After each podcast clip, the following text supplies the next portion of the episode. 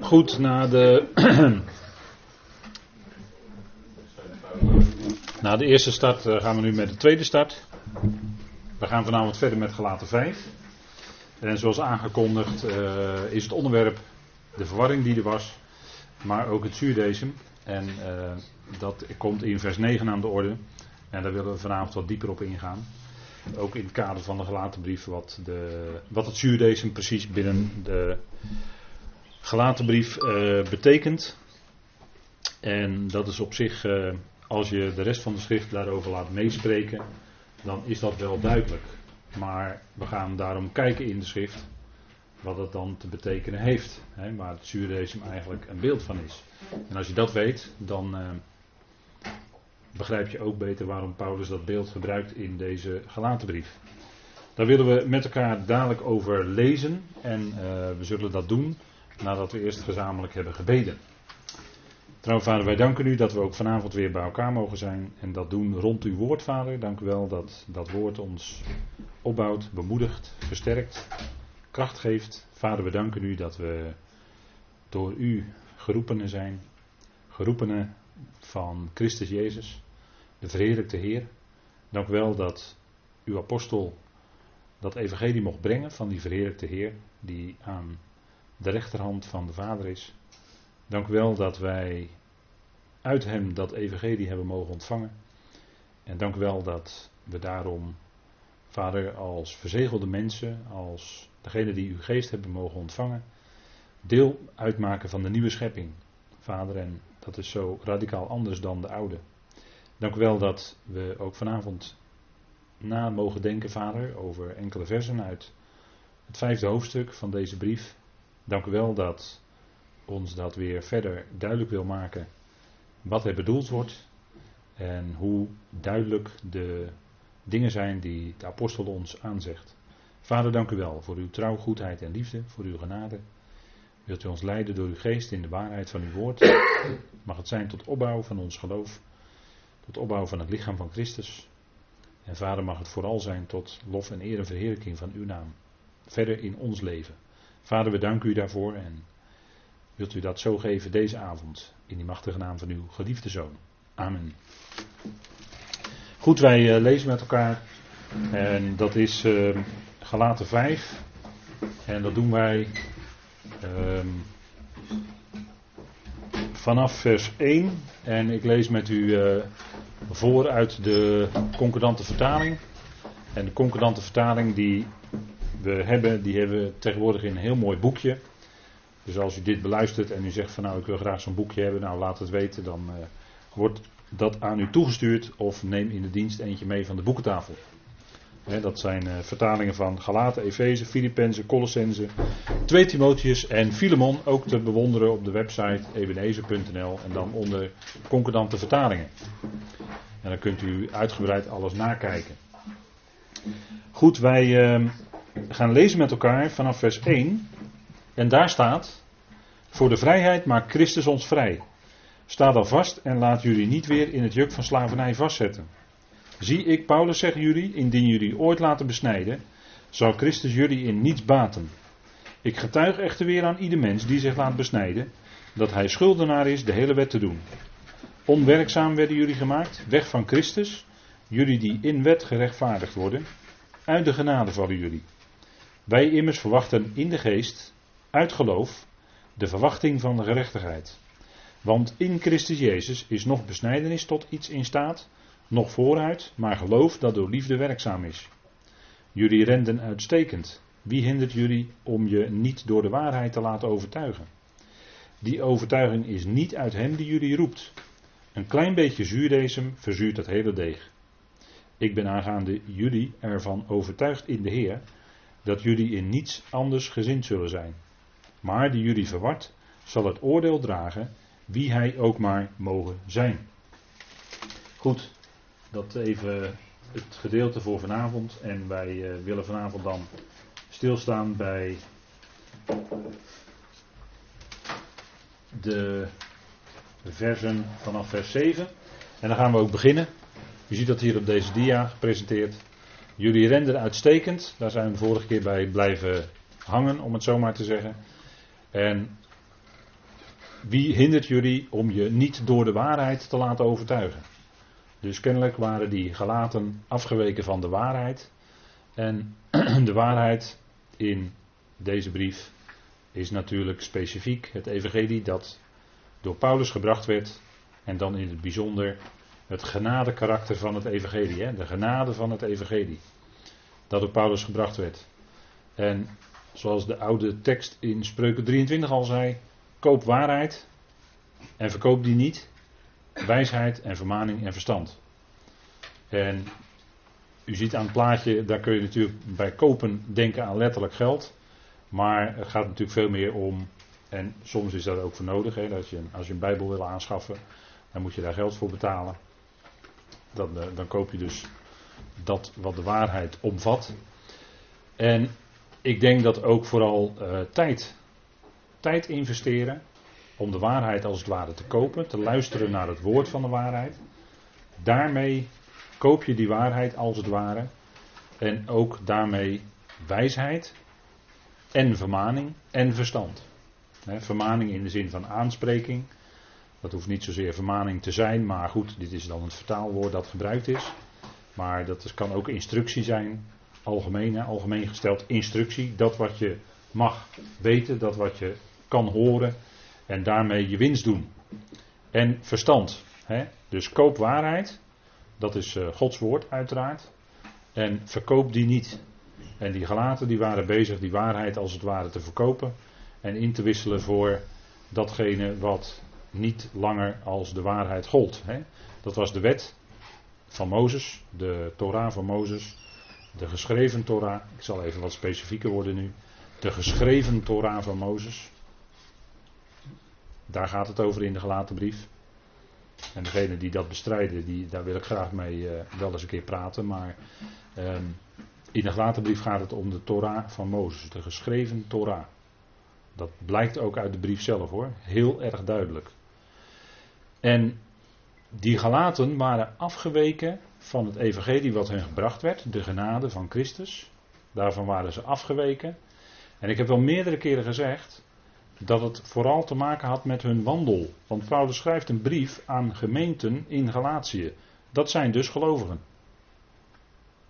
En als het gaat dan om gerechtvaardigd worden, en dat gebruiken we natuurlijk vaak, dat wij, en dat, dat, dat leggen wij ook uit als we het evangelie brengen, dan zeggen wij, we zijn gerechtvaardigd om niet, in zijn genade, door de vrijkoping die in Christus Jezus is. Nou, dat is Romeinen 3, vers 24. Dat zijn hele bekende woorden. Dat is als je bewust wordt dat je in zijn bloed gerechtvaardigd bent. Dat wordt ook gebruikt in Romeinen. We zijn in zijn bloed gerechtvaardigd. Dat is als je bewust wordt dat je volkomen vrij bent en dat elke mogelijkheid dat je ooit nog veroordeeld zou kunnen worden, uitgesloten is. Niemand is in staat de heiligen in Christus Jezus te veroordelen. Romeinen 8. Ik verwijs naar het onderwijs wat ik neem aan bij u bekend mag zijn. Niemand kan ooit ons nog veroordelen. Er is niemand in staat om beschuldiging of aanklachten in te brengen tegen de uitverkorenen van God. Dat mogen duidelijk zijn. Hè? Dat is Romeinen 8. Dat is die rechtvaardiging. En nu is het soms wel verwarrend als we dan ook spreken over dat wat hier in dit stukje wat wij gelezen hebben, in uh, vers 4 met name, want daar staat het, vind ik, heel mooi tegenover elkaar. En er staat: Onwerkzaam werden jullie gemaakt, weg van Christus, jullie die in wet gerechtvaardigd worden. En waarom hebben we dat nou zo specifiek letterlijk hier vertaald uit de grondtekst? Dat is in wet, dat wil zeggen, zij waren in de genade geroepenen. Want dat bleek, blijkt uit hoofdstuk 1 al. Hè. Paulus schrijft aan gelovigen, dus zij waren al geroepen in genade. En zij liepen goed, zij renden uitstekend, hè, vers 7. Maar ze waren afgeweken van die waarheid van de genade.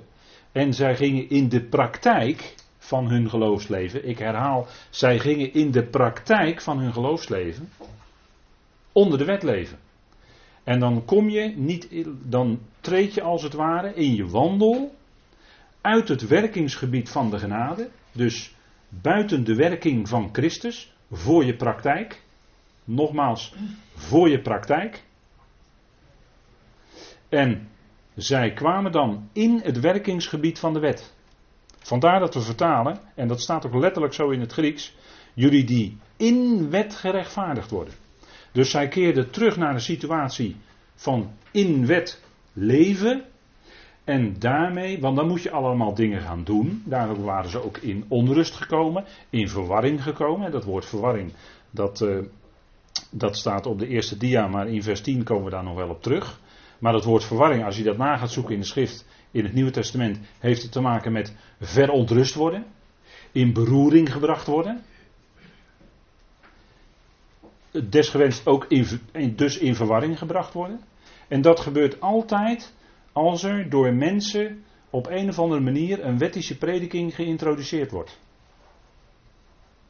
En een wettische prediking is er dan op gericht om de wandel van de gelovigen te veranderen van een wandel in genade, dat je helemaal vrij bent in Christus, naar een wandel in wet, dat wil zeggen dat je aan allerlei regels en verplichtingen, welke dat dan ook maar zijn, want het hoeft niet per se de Torah voor Mozes te zijn, het kunnen ook leringen en regels zijn die desgewenst door een mens of een voorganger opgelegd worden, dat kan ook nog. Zelf bedachte regels door iemand, dat kan ook. Maar dan ben je ook bezig in een situatie van wet. Nou, als dat gebeurt, dan stel je eigenlijk buiten de werking van de genade, dus buiten de werking van Christus, buiten de kracht van Christus ook.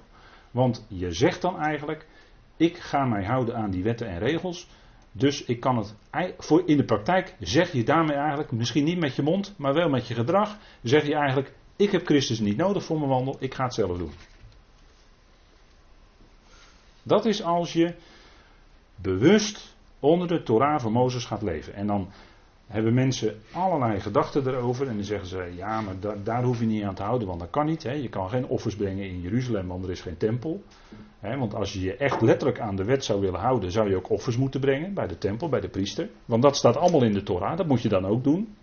Dan zeggen ze: nee, nee, nee, want daar, dat heeft Christus betaald. Krijg je dan.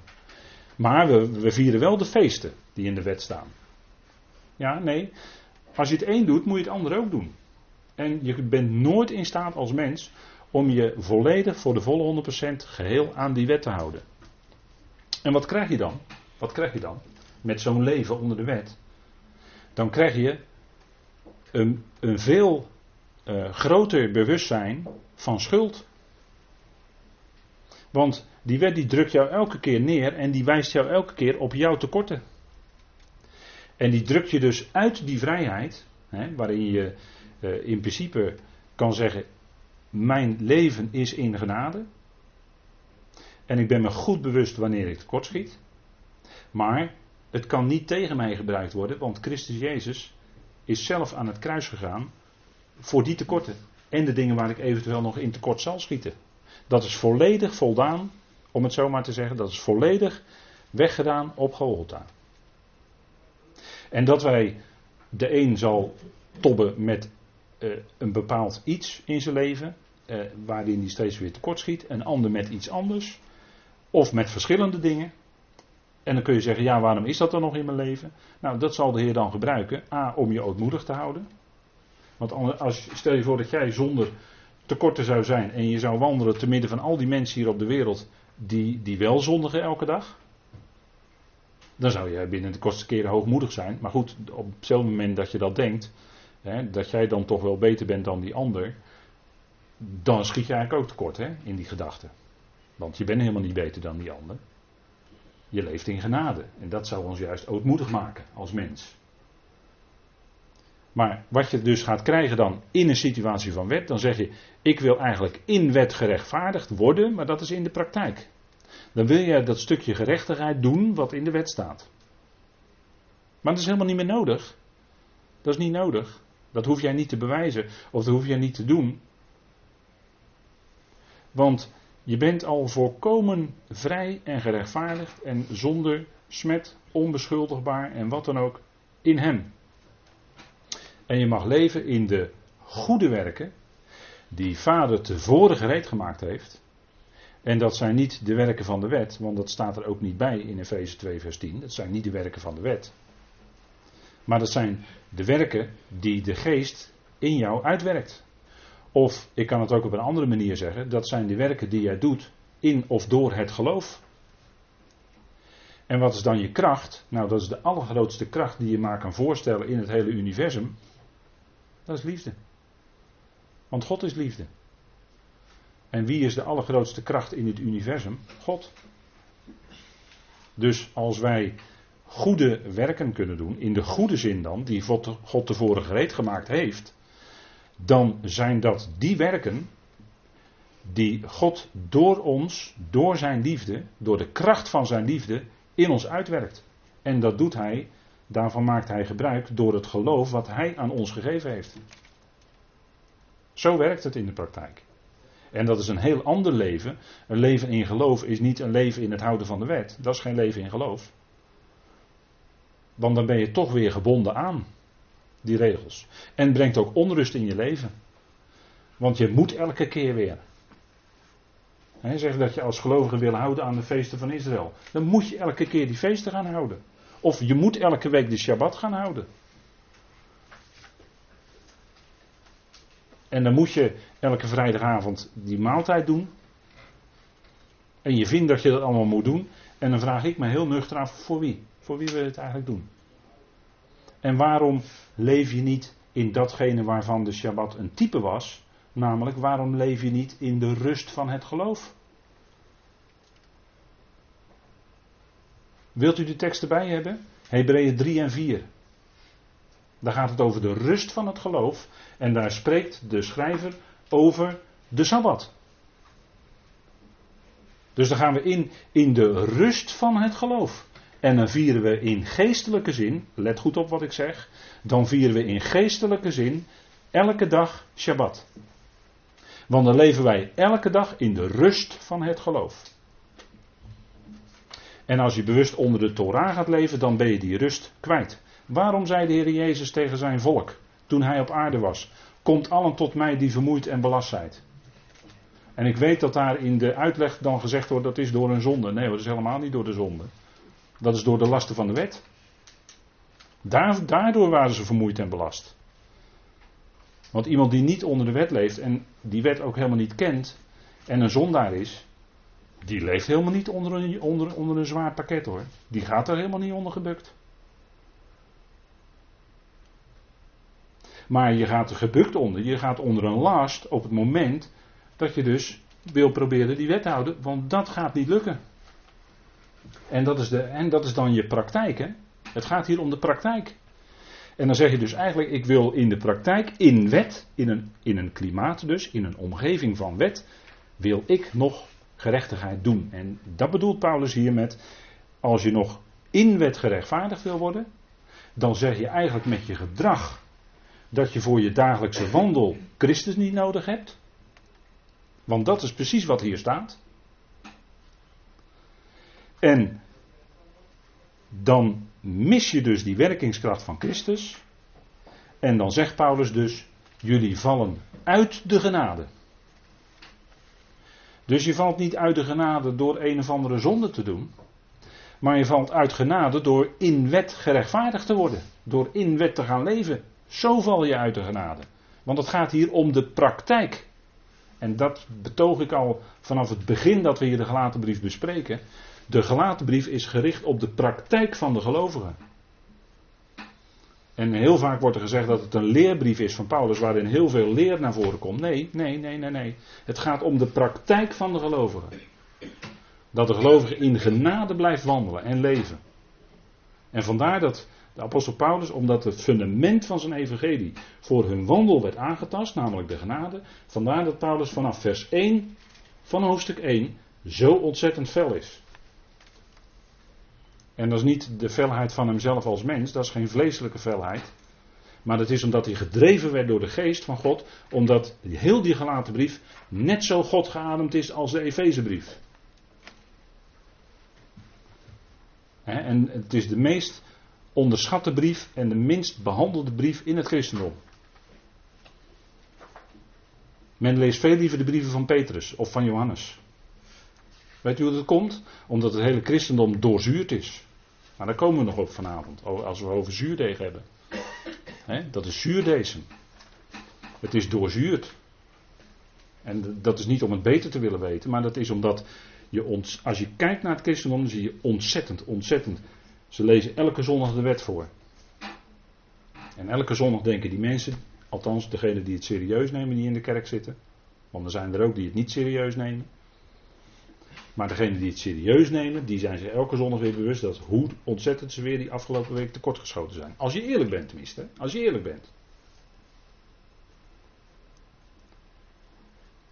En dat is het punt. En vandaar dat Paulus zo fel is. En vandaar dat er ook wel eens verwarring is over wat betekent dat nou, dat nou uh, gerechtvaardigd worden. Nou, dat, dat is niet zozeer de basis van ons geloof. Gerechtvaardigd worden door geloof, door het geloof van Jezus Christus. Daar gaat het niet zozeer om. Maar het gaat erom in de praktijk leven onder de wet. En zo op die manier een stuk gerechtigheid willen doen.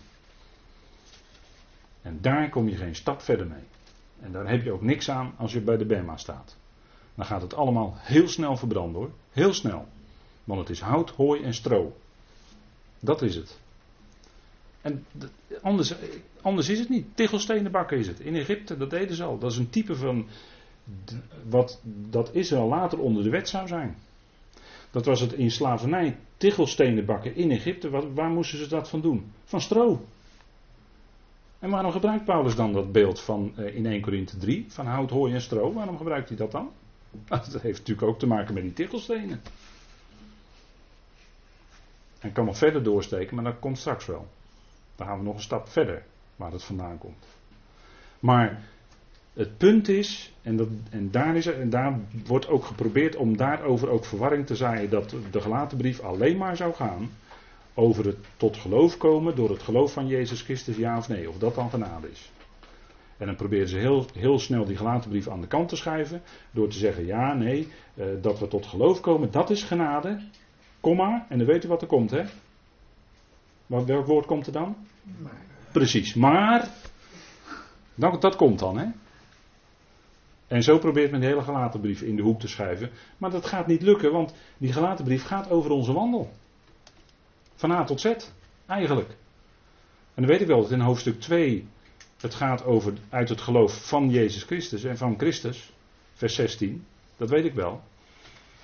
Maar dat noemt Paulus even om nog heel duidelijk te stellen waar het, wat fundament is. En, en dat is het punt van de gelaten brief. Hè? En dat, dat zeg ik heel regelmatig, laat ik dat naar voren komen, omdat dat zo duidelijk is geworden als je die gelaten brief leest. En dat doen we hier. Dus dat is een heel belangrijk punt. Hè? En daarom zou ik zeggen, nou, koop die waarheid, verkoop ze niet. Die gelaten wilden in de praktijk, verkochten ze die waarheid in feite wel. Hè? Door terug te keren onder de Torah, onder, druk, onder invloed van uh, dwaalleraren die uh, beïnvloed waren door het judaïsme. En dan zegt Paulus ook die overtuiging. Hè, ze waren tot een andere overtuiging gekomen. Dan zegt Paulus ook, is niet uit hem die jullie roept. Hè, hem hebben we hier dan met een hoofdletter gezegd, omdat het natuurlijk Christus Jezus is. Hè, die roept. En die overtuiging die Christus Jezus ons geeft, is die in genade. Hè, dat we in genade geredden zijn. En dat geldt ook voor onze wandel. we zijn geredden en dan gaan we wandelen en die wandel is ook in genade. Want het blijft genade, ook voor onze wandel. En zij waren in verwarring gebracht door judaïsten die besnijdenis en wet propageerden. En vandaar dat Paulus zegt hier ook in uh, Gelaten 5, de eerste verse, dat uh, indien jullie ooit laten besnijden, vers 2, zal Christus jullie in niets baten. Waarom zegt hij dat? Verspeelden ze dan hun redding? Gingen ze dan toch door de grote verdrukking? Nee, tuurlijk niet. Maar er waren kennelijk gelovigen, ook onder die gelaten, die zich nog nota bene, nota bene, die zich nog letterlijk lieten besnijden ook. En dan zegt Paulus, oké, als je laat besnijden, wat ben je dan? Dan ben je een schuldenaar om heel de wet te doen. En besnijdenis staat in de wet, in de Viticus, leest u het maar na. Besnijdenis staat in Genesis 17, waar het ingesteld werd bij Abraham. Maar dat Genesis hoort ook bij de Torah. Hoort ook bij de Torah. Leest u het maar na. Nou, dus besnijdenis. Als je dat doet, letterlijk, waar ben je dan mee bezig? Dan ben je bezig met je vlees. Dan ben je gewoon bezig met je vlees. En nog heel erg letterlijk ook. Maar dat is een uiting van je denken, van jouw vleeselijke denken. Daar is dan een uiting van. Maar dan ben je wel schuldig naar de hele wet te doen. Als je A zegt, moet je ook B zeggen. En er was geen ander die het beter kon weten dan Saulus van Tarsus, hè? Paulus later. Hè? Saulus later gezegd Paulus in Handelingen 13.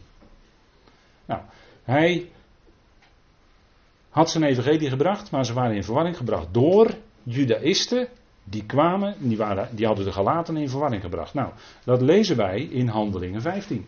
Laten we dat maar even met elkaar lezen dan. Dat weet u wel, dan is het apostelconvent. En daar gaat het over de besnijdenis. Daar waren orthodoxe mensen of mensen met een orthodoxe fariseïstische achtergrond. Die waren daar en die wilden graag dat de mensen ook zich uh, lieten besnijden zelfs. Nou, dat, dat werd een hevige discussiepunt op dat, uh, op dat uh, wat we dan hadden noemen het apostelconvent, hè, in handelingen 15. En dan zag Petrus notabene dat uh, hij ervan overtuigd is geworden hè, door de Heer dat, de, dat er geen juk op hen gelegd moet worden, hè, op de natieën, waarvan Petrus dan zegt ehm, in vers 10 wel nu dan, waarom verzoekt u God door een juk op de hals van de discipelen te leggen dat onze vaderen en ook wij niet hebben kunnen dragen? Maar wij geloven door de genade van de Heer Jezus Christus op dezelfde wijze gered te worden als ook zij. Dus hij heeft het hier over de Torah als een juk dat nog zij, dat hadden ze ervaren in de praktijk, nog hun vaderen hadden kunnen dragen. En ze hadden gezien in levende lijven bij de Heer Jezus zelf, want Petrus was met hem opgetrokken toen hij op aarde was. Hadden ze gezien hoe de Heer Jezus uh, op de Sabbat genas enzovoort. En steeds weer die discussies had met die, met die, uh, met die orthodoxen enzovoort. Hè. Uh, lees Johannes, de maar, dat heb ik al een paar keer gezegd, maar lees het Johannes Evangelie daar maar eens op na. Hij deed dan een teken of een wonder op de Sabbat en dat mocht dan niet, omdat het dan zogezegd werken was. Hè, terwijl hij dan iemand genas. En dan raakte hij in discussie. Nou, dat had Petrus ook allemaal meegemaakt. Dat de discipelen allemaal meegemaakt, hè, die dingen. Discussies over de wet en dat ze door hun tradities het woord van God krachteloos hadden gemaakt, enzovoort, enzovoort. Nou, dus dat wisten ze. En dan, gaan, uh, dan wordt die, is die kwestie besproken. Dan heeft Jacobus iets gezegd. En dan zegt hij in vers. Uh, en dan stuurt hij. Uh, dan gaan ze op weg. Hè, Paulus en Barnabas. En Judas en Silas leidinggevende mannen onder de broeders, staat er dan in vers 22. En dat ging dan met instemming van de apostelen, de oudste en heel de gemeente in Jeruzalem. En in die situatie, in handelingen, ik ga daar verder niet te diep op in met betrekking tot de achtergrond van handelingen, maar in die situatie, dan in vers 23, en ze schreven door hun dienst het volgende. De apostelen, de oudste en de broeders groeten de broeders uit de heidenen die in Antiochië, Syrië en Cilicië zijn.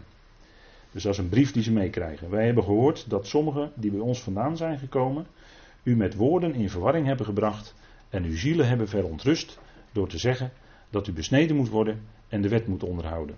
Wij hadden hun geen opdracht daartoe gegeven. Leest u het goed, hè? En dat is dus zelfs met instemming van zelfs Jacobus, hè, nog op dat moment. Later in handelingen ligt dat weer toch weer, weer wat anders als het om Jacobus gaat. Maar goed, zelfs met instemming van Jacobus wordt dit gezegd. Dat er dus mensen uit Jeruzalem gekomen waren. Die hadden daar dus de broeders onder de natie in verwarring gebracht. En hoe hadden ze dat gedaan? Door te zeggen dat jullie besneden moeten worden en de wet moeten onderhouden. En dat was dus ook bij die gelaten onder meer aan de hand. Hè? Want dat was later ook nog verder doorgegaan. Daarom heeft het ons, zeggen ze dan, hè, en dat woord verontrust, wat hier staat, dat woord verontrust, is hetzelfde woord verwarring wat we ook in Galaten 5, vers 10 tegenkomen. Dat is hetzelfde woord. Dat woord verontrust is hetzelfde woord als verwarring. En dat verontrust heeft ook te maken bijvoorbeeld met in Johannes 5, hè, in Bethesda, als daar gezegd wordt dat die engel dan in dat water kwam en dat water in beroering bracht dat water werd werd dan in beroering gebracht door die boodschapper die kwam. En als je dan als eerste erin kwam, dan werd je genezen. dat weet je wel, hè, die geschiedenis. Maar dat het water dus in beroering werd gebracht. In beroering brengen, daar is hetzelfde woord weer als verwarren en verontrusten. En dan heeft u even een idee uh, hoe dat woord wordt gebruikt hè, in het Nieuwe Testament. Dus overal waar, waar, waar, het, waar rust is, waar het stil is, daar wordt verontrusting gebracht. Daar worden de zaken in beroering gebracht. Daar komt onrust. dus die judaïsten waren eigenlijk onruststokers, zo kan je ze ook noemen. En hoe deden ze dat? Nou, er wordt hier dus ook in handelingen gezegd. Door de besnijdenis en daarmee ook door de wet te prediken. En de wet is dan echt de Torah van Mozes hoor. Dat is, niet, dat is niet, niet, niet alleen de Joodse wetten, dat zat misschien ook wel een beetje bij. De, de tradities die ze ernaast hadden, de Talmud en dergelijke. Maar het gaat echt om de wet. Want besnijdenis en de wet dat hoort echt bij elkaar. En dan gaat het dus om de Torah. Hè? De geschreven, mosaïsche Torah. Daar gaat het dan om. En dat zeg ik zo nadrukkelijk omdat dit vaak ook dan anders wordt uitgelegd. Hè? Daarom heeft het ons, staat in vers 25, nadat wij het eens geworden waren, goed gedacht enige mannen te kiezen en naar jullie toe te sturen met onze geliefden. Let op hoe ze genoemd worden. Met onze geliefden Barnabas en Paulus. Ziet u het? Hoe die gemeente stond tegenover Barnabas en Paulus? Die daar de genade vasthielden. En zondagsavond nog heel eventjes dat Petrus hem noemt onze geliefde broeder Paulus. Nou, dat is tegen het einde van het leven van Petrus hoor. Dus hij noemt hem dan nog steeds onze geliefde broeder Paulus. Die met de hem gegeven wijsheid, dat wel, jullie geschreven heeft. Dus er waren kennelijk brief of brieven van Paulus die ook bij die Joodse besnijdenisgelovigen terechtkwamen. Kennelijk, kennelijk. Daar kun je natuurlijk een beetje speculeren over welke brief of brieven dat zijn. Maar goed, dat is een heel ander onderwerp weer. Mensen, staat er dan van hen, die hun leven over hebben voor de naam van onze Heer Jezus Christus. Dus ze hadden er al voor geleden. Want Paulus was al gestenigd in Lystra, handelingen 14. Leest u het maar na. Hij was daar gestenigd. Dus hij had er al voor geleden. Voor die naam. En zij werden dan erop uitgestuurd om dus die gemeenten te versterken. Maar het punt even waar het nu om draait is dat er dus eerder uit Jeruzalem anderen waren gekomen. En die misschien zich wel hadden voorgedaan alsof zij gestuurd waren door. Maar dat is niet waar, dat was dus niet waar. En zij kwamen dus met, eh, met oneigenlijke dingen, namelijk zij predikten de besnijdenis en de wet. Dus het wetticisme. En daarmee brachten zij dus onrust. En daarmee kunt u ook zien dat die genadeklanken, hoewel misschien nog niet volledig, nog niet de volle genade die Paulus nog later zou brengen, maar dat die genadeklanken wel op heel wat plaatsen al terechtgekomen waren. En dat het dus duidelijk een andere, eh, een, een, een andere boodschap was dan de boodschap die altijd geklonken had. Want in, in handelingen wordt ergens ook gezegd dat Mozes in elke stad synagoge heeft waar de wet dan wordt voorgelezen. Dus dat was overal al wel verspreid. er waren overal synagogen waar de wet werd uitgedragen. Dus vandaag de dag nog steeds zo. Maar in die tijd, door toedoen van de prediking van Paulus. Barnabas en, en gingen eerst op weg. Nou, uh, en, en zij hadden eerst hun reis volbracht en waren nu teruggekeerd in Jeruzalem. En ze hadden verhaald hoe God een deur van het geloof bij de heidenen geopend had. Nou, geloof is natuurlijk wat met genade overeenstemt. Geloof heeft vooral met Abraham te maken. Dat hebben we allemaal gezien in de gelaten brief. En er, en er was daarna dus onrust gekomen. En nu gaan zij op weg.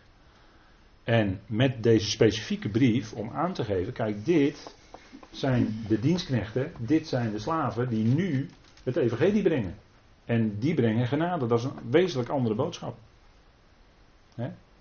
En misschien is u dat nooit zo opgevallen dat dit ook staat in Handelingen 15. Maar eh, dat is wat zij dus aan hen meegaven. en dan geven ze nog een aantal inzettingen mee. Dat staat dan in vers 29, lees even door. Daarom hebben wij Judas en Silas gestuurd die hetzelfde ook mondeling zullen meedelen.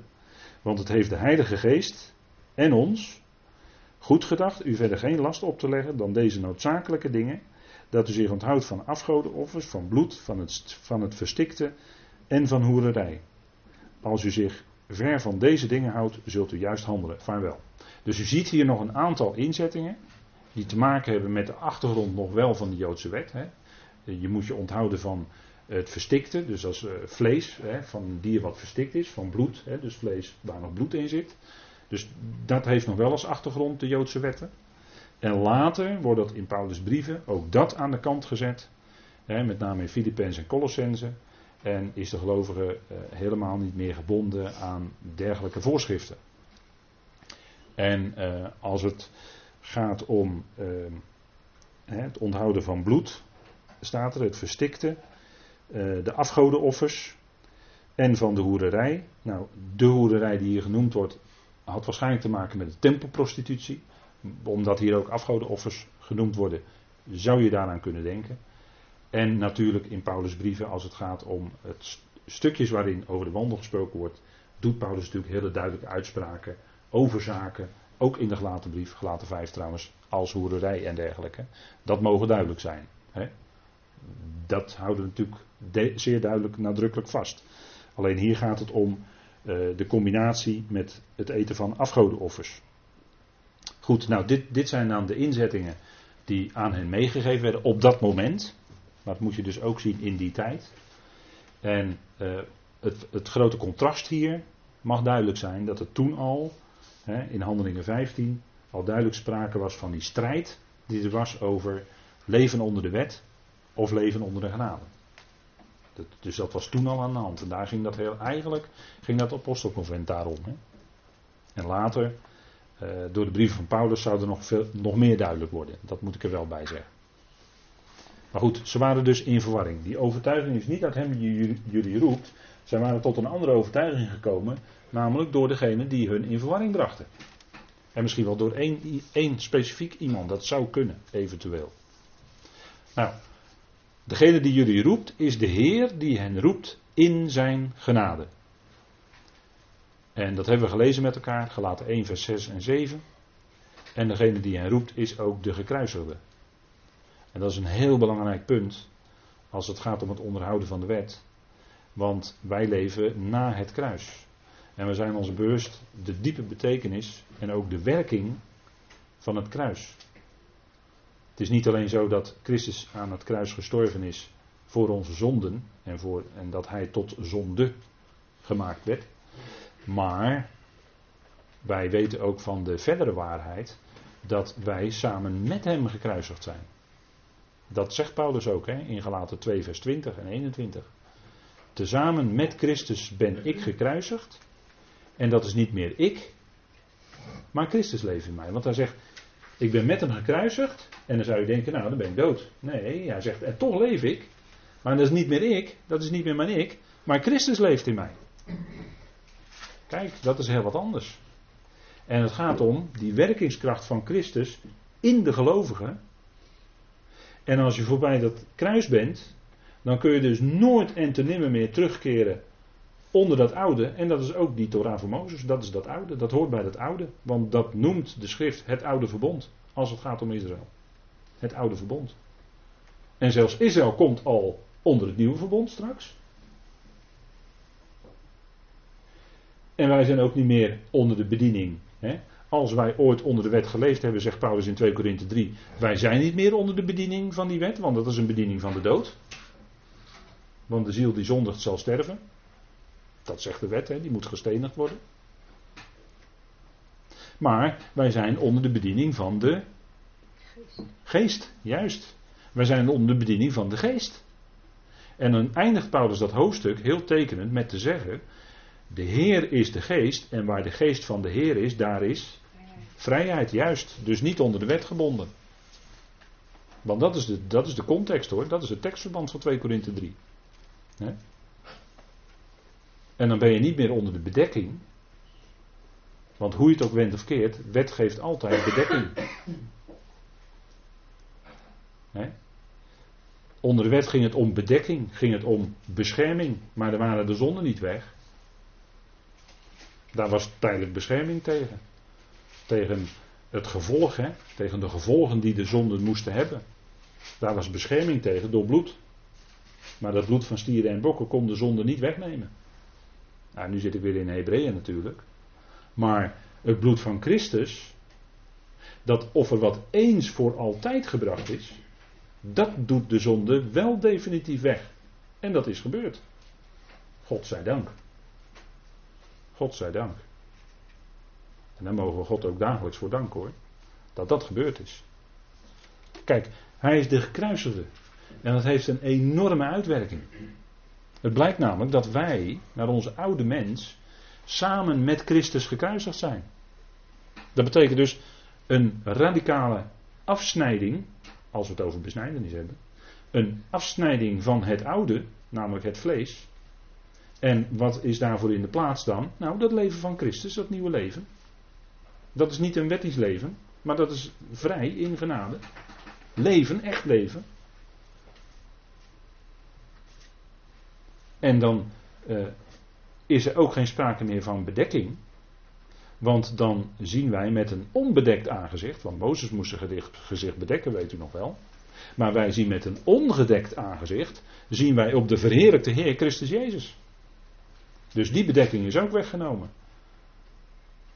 En, en op alle manieren, hoe je het ook bent of verkeerd, maar alle, alles wat bedekt, alles wat nog verbergt, dan wordt allemaal weggenomen onder de genade. Dat is allemaal weg. En Paulus zegt ook, Paulus zegt ook dat als Mozes voorgelezen wordt, er een bedekking ligt op het hart. Heb je die bedekking weer, hè? En dan zegt hij, die bedekking verdwijnt pas in Christus. Dan pas, dan verdwijnt die bedekking. Dan hoef je niet meer onder een bedekking te leven. Maar dan leef je vrij onder een open hemel, onder het aangezicht van Christus Jezus. En dan hoef je je niet meer te bedekken, want alles is weggedaan. En dan leef je vrij. In de vrijheid, in werkelijke vrijheid. En daar waar je in werkelijke vrijheid leeft, dan ben je in een situatie dat er niemand tegen jou kan zeggen: jij moet dit of dat doen. Of zus of zo. En dat evangelie is inderdaad niet naar de mens. Want dat willen wij graag als mens. Wij willen graag als mens horen: jij moet dit of dat doen. En dat of dat niet. Weet u wat het is? Dat is makkelijk voor de mens. Dat is naar de mens. En als het dan misgaat, dan kun jij zeggen: ja, maar jij hebt toegezegd dat ik dat niet mocht of wel, of wel moest doen. Kan je het afschuiven. Begrijpt u? Maar daar waar je vol in de vrijheid leeft, zelf als gelovige, en je erkent Hem, Christus Jezus, als hoofd in je leven, als enige hoofd, ja, als het dan misgaat, nou dan, dan kan je niet tegen een ander zeggen, ja maar jij hebt gezegd dat. En dan zal de Heer daardoor iets jou willen leren kennelijk. Jij komt dan niet in de veroordeling, maar de Heer wil jou kennelijk wel iets leren dan. Nou, dat, dat is dan zijn, zijn gang met jou. Hè? Anders, anders gezegd, het is de genade die jou dan. Hè, je bent dan in de school van de genade, laat ik het zo maar eens zeggen.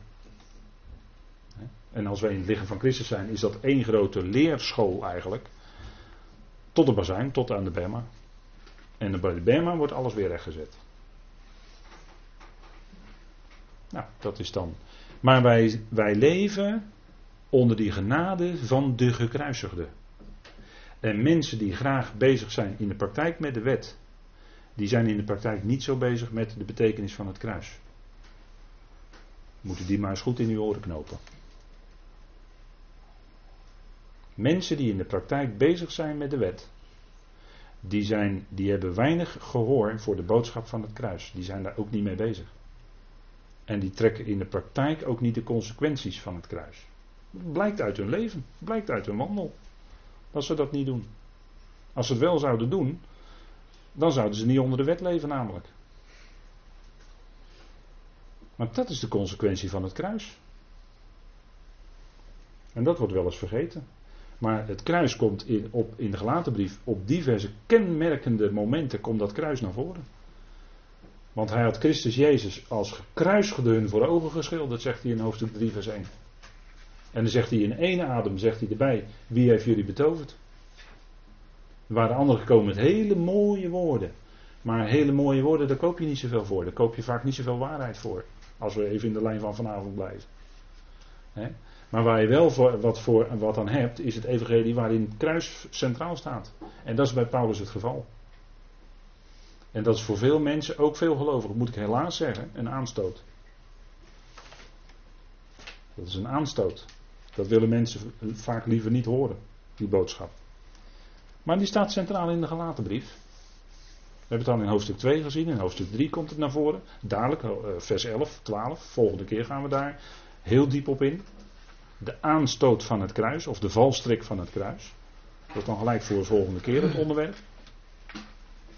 En in hoofdstuk 6 komt ook het kruis naar voren. Vers 12, 13, 14. Leest u het maar na. Dat, allemaal steeds weer dat kruis. Dat is aanstotelijk voor een mens. En zeker voor een wettisch mens. En het is juist de weg tot volkomen bevrijding van dat juk. En dat zouden ze ook beseffen, mogen beseffen, kunnen beseffen als tot hun eigen winst. Want dan boek je ook winst mee dan. Maar goed. Die overtuiging is niet uit hem die jullie roept. ze waren overtuigd door anderen dan Paulus. En ik haal het nog een keer aan, ik heb het de vorige keer ook gezegd. Dat als Paulus zijn brieven schrijft aan Timotheus, dat was degene die hem zou opvolgen. Dan is het het eerste hoofdstuk, de eerste verse, waar heeft hij het over? Dat Timotheus moest aanspreken en dat had te maken met andere leraren. En wat brachten zij? De wet. Dus dat is het allereerste wat hij tegen Timotheus zegt. En dat zegt hij nog voor datgene waar Gijs afgelopen zondag over sprak. Begrijpt u dan hoe belangrijk dat punt is? Als hij zo nadrukkelijk tegen Timotheus dat moet zeggen in het eerste hoofdstuk, eerste verse dat er wel leraren zijn die wel de wet brengen, maar zij begrijpen niet waar zij, waarover zij zo stellig spreken. Want de wet moet je namelijk op een wettige manier toepassen. En zij pasten hem verkeerd toe, namelijk op gelovigen. Maar daar moet je de wet niet opleggen. Op ongelovigen trouwens ook niet. Want dat heeft ook geen enkele zin.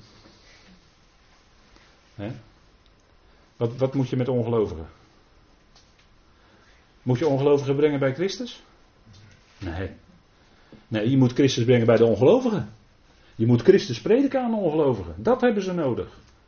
Ze hebben niet nodig om, om hun leven te beteren, dat weten ze zelf maar al te goed. Maar je moet brengen degene die hen genade schenkt. Christus Jezus. Die moet je prediken aan ongelovigen. En veel evangelisatiewerk is erop gericht om de mens bij Christus te brengen. Dat is precies andersom. Je moet Christus bij de mens brengen. Dat heeft hij nodig. En dan maakt een einde aan alle religie. Het is niet Christus en. Het is Christus of religie.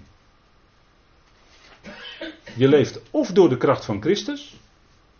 Of je bent religieus. Eén van de twee. Er is geen tussenweg. Het is of het een of het ander. Dus evangelie en wet, dat gaat hem niet worden. Evangelie en werken ook niet, evenmin. Het is Christus alleen. Het is genade alleen. En geen religie. Dat is waar gelaten elke keer op terugkomt. En daarom herhalen we dat elke keer. Omdat een mens religieus is ingesteld en het evangelie is niet naar de mens.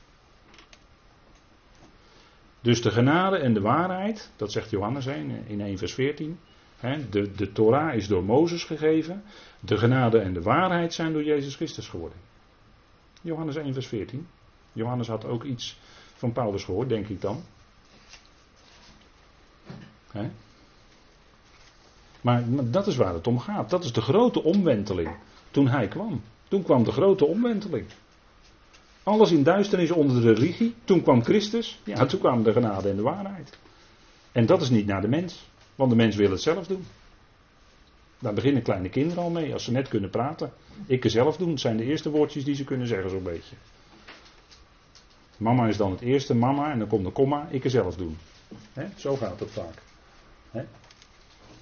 Maar kijk, de gelaten brief gaat over zuurdesem. Daar gaan we nu naartoe, want anders dan uh, komen we daar niet aan toe. Dat zou een beetje jammer zijn. Maar een klein beetje zuurdesem, zegt Paulus, verzuurt het hele deeg. Wat bedoelt hij dan? Nou, dat, daar heb ik het tot nu toe over gehad vanavond. Daar heb ik het over gehad vanavond nu, 50 minuten lang. En al is er maar een klein beetje, hè, een klein beetje wet, of een klein beetje daarmee bezig zijn, ook wat er iets maar op lijkt, verzuurt het hele deeg niet. Dus je kan niet een klein beetje, nee, want dat, gaat, dat doortrekt. Ga maar een heel, ga, neem maar een klomp deeg, doe er maar een heel klein beetje gist in, en het, gaat, zal het hele deeg doortrekken. En gaat ook reizen, hè, gist. Want zuurdesem heeft de werking dat het groter wordt. Dan lijkt het groot. Hè.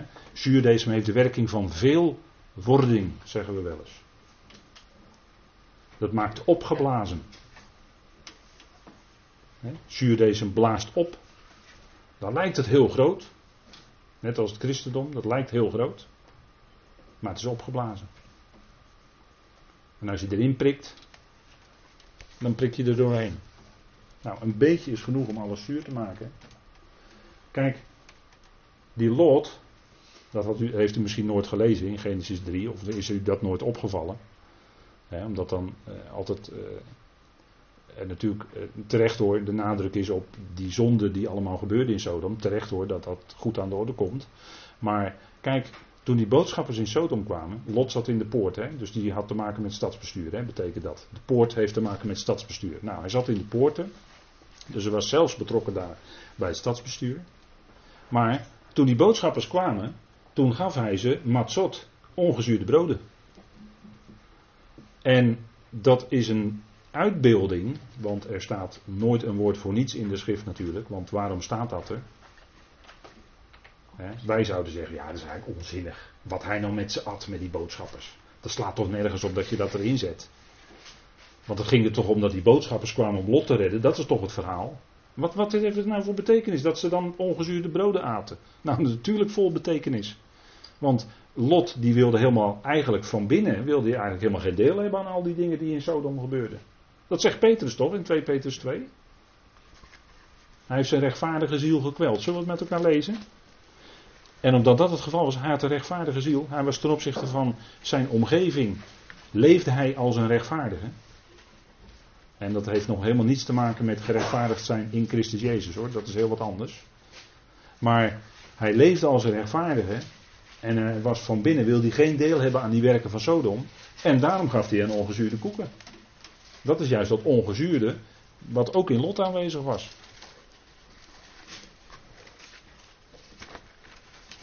Nou, 2 Petrus 2.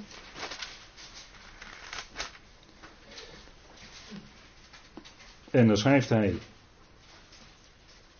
En de steden Sodom en Gomorra, vers 6, tot as verbrand en tot de vernietiging veroordeeld heeft. En tot een voorbeeld gesteld voor hen die goddeloos zouden leven. Vandaar dat het gericht over Sodom en Gomorra een voorbeeldgericht is in de schrift.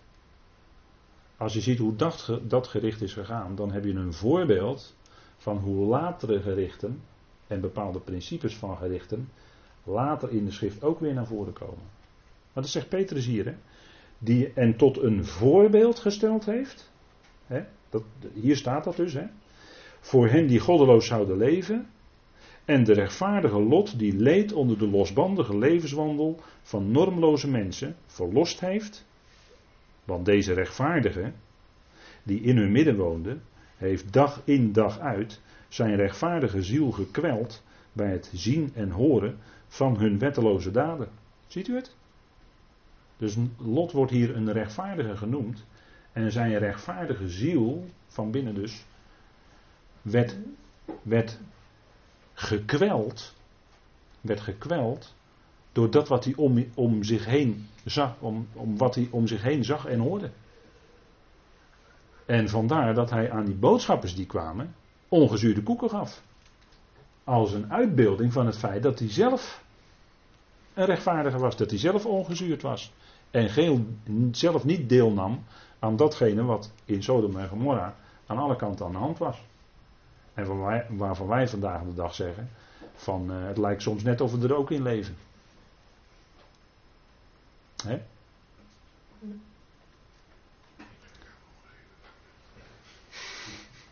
En hij had ongezuurde broden. Genesis 19, vers 3 staat het. Kunt u gewoon nazoeken voor uzelf. Daar is een type van. Kijk, een klein beetje zuurdesem verzuurt het hele deeg. Wat moest Israël doen onder de, de, ten tijde van de uittocht uit Egypte? Zij moesten het zuurdesem uit hun huizen verwijderen. Als een beeld van dat zij ongeschonden uit Egypte konden trekken. En natuurlijk is dat ook een uitbeelding van uh, diepere dingen. Hè. Zij moesten dan ook dat Pesachmaal klaarmaken, hè, dat paaslam. Moesten zij slachten. En dat was dan in een ongezuurde situatie. Namelijk dat paaslam voorzag hun van bloed wat ze aan de deurposten konden smeren. Zodat de verderfengel voorbij sprong. Want dat betekent Pesach eigenlijk, voorbij springen. Dus hun eerstgeborenen bleven ongeschonden, waardoor, nou door bloed. Dat is natuurlijk een prachtig type, een prachtige heenwijzing naar het bloed van Christus.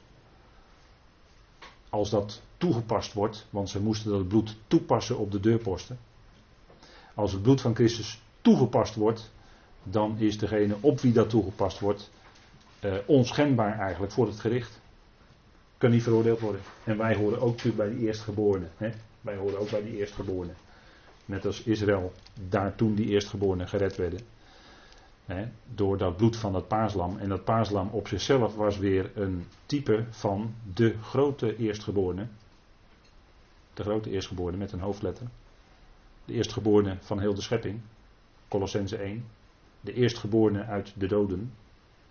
En alle andere eerstgeborenen vervolgens dat die vrijgesteld moesten worden enzovoort is alleen maar een afleiding van de grote eerstgeborene.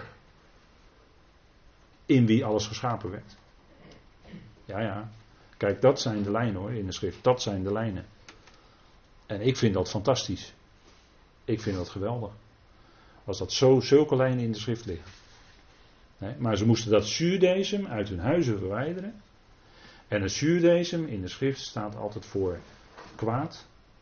Staat voor verderf. Dus voor corruptie. Dat wat de zaak uh, ja, stuk maakt, zeg maar, van binnen. En het kan wel heel mooi lijken.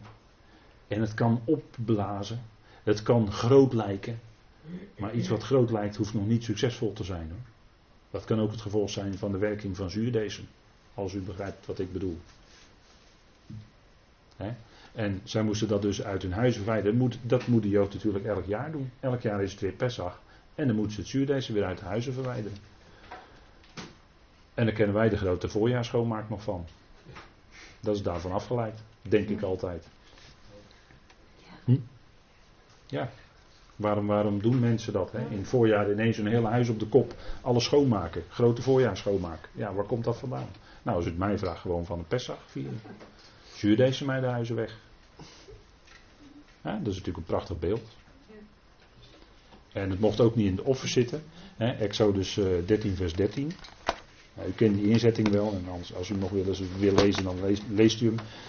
U kunt hem elk jaar lezen. Dat, sommige mensen die doen dat. Hè. Die komen één keer per jaar of twee keer per jaar in de, in de samenkomst of in de kerk. Dat is met paas en met kerst. En de rest van het jaar zie je ze niet. Kan, kan je doen.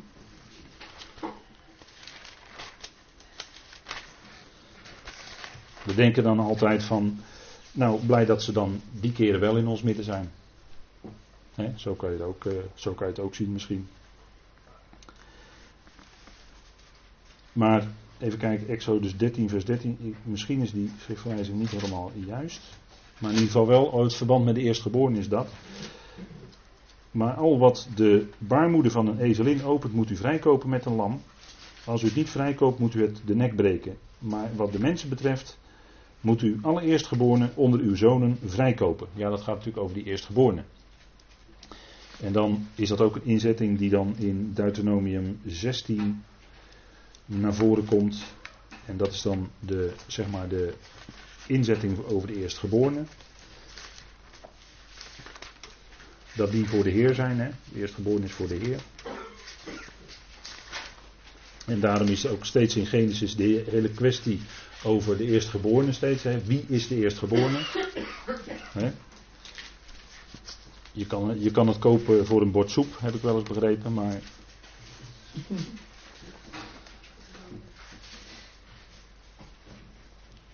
Deuteronomium 16, vers 3 is dat. En dat is de inzetting over het uh, ongezuurde. U mag er niets wat gezuurd is bij eten. Dat gaat over slachten van het paaslam. Zeven dagen moet u er ongezuurd bij eten. Brood van de ellende. Want met haast bent u uit het land Egypte vertrokken om de dag te gedenken dat u uit het land Egypte trok alle dagen van uw leven. En vandaar de inzetting nog steeds van Pesach bij Israël. En dat moesten zij dus bewust doen. Je hebt dus het Pesach, dat is de 14e Nisan. En daarna heb je zeven dagen lang het feest van de ongezuurde. dat is eigenlijk het echte feest. Het Pesach was niet het feest, maar daarna kwam zeven dagen ongezuurd. Dat was het echte feest. En dat is ook het gevolg van het paaslam. Je moet het ook in die volgorde zien natuurlijk. Het gevolg van het paaslam is dat het, dat er dat weg is. Zuurdesem uh, moest in de offers afwezig zijn. Er mocht geen zuurdesem in zitten. Wij vinden dat in Exodus 23 vers 18. Even met elkaar lezen. Exodus 23 vers 18.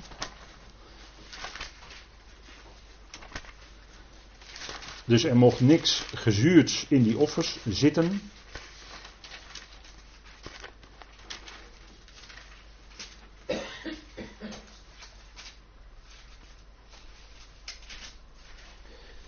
Onder andere, Exodus 23, vers 18. Daar staat: U mag het bloed van mijn offer niet offeren met iets dat gezuurd is. En het vet van mijn feestoffer mag niet tot de volgende morgen overblijven. Nou, het vet, dat is weer een heel ander onderwerp. Maar uh, in ieder geval hier gaat het om het zuur. Mocht geen zuur of zuurdesem bij zitten.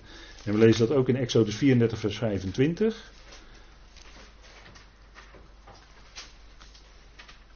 U mag het bloed van mijn offer niet offeren met iets dat gezuurd is. En het offer van het paasgaan mag niet tot de volgende morgen overblijven. En wij vinden die inzetting dus ook terug in Leviticus 6 vers 17.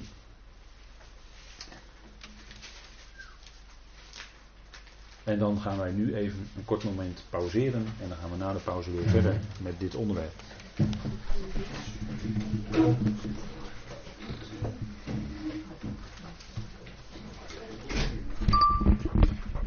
Mm.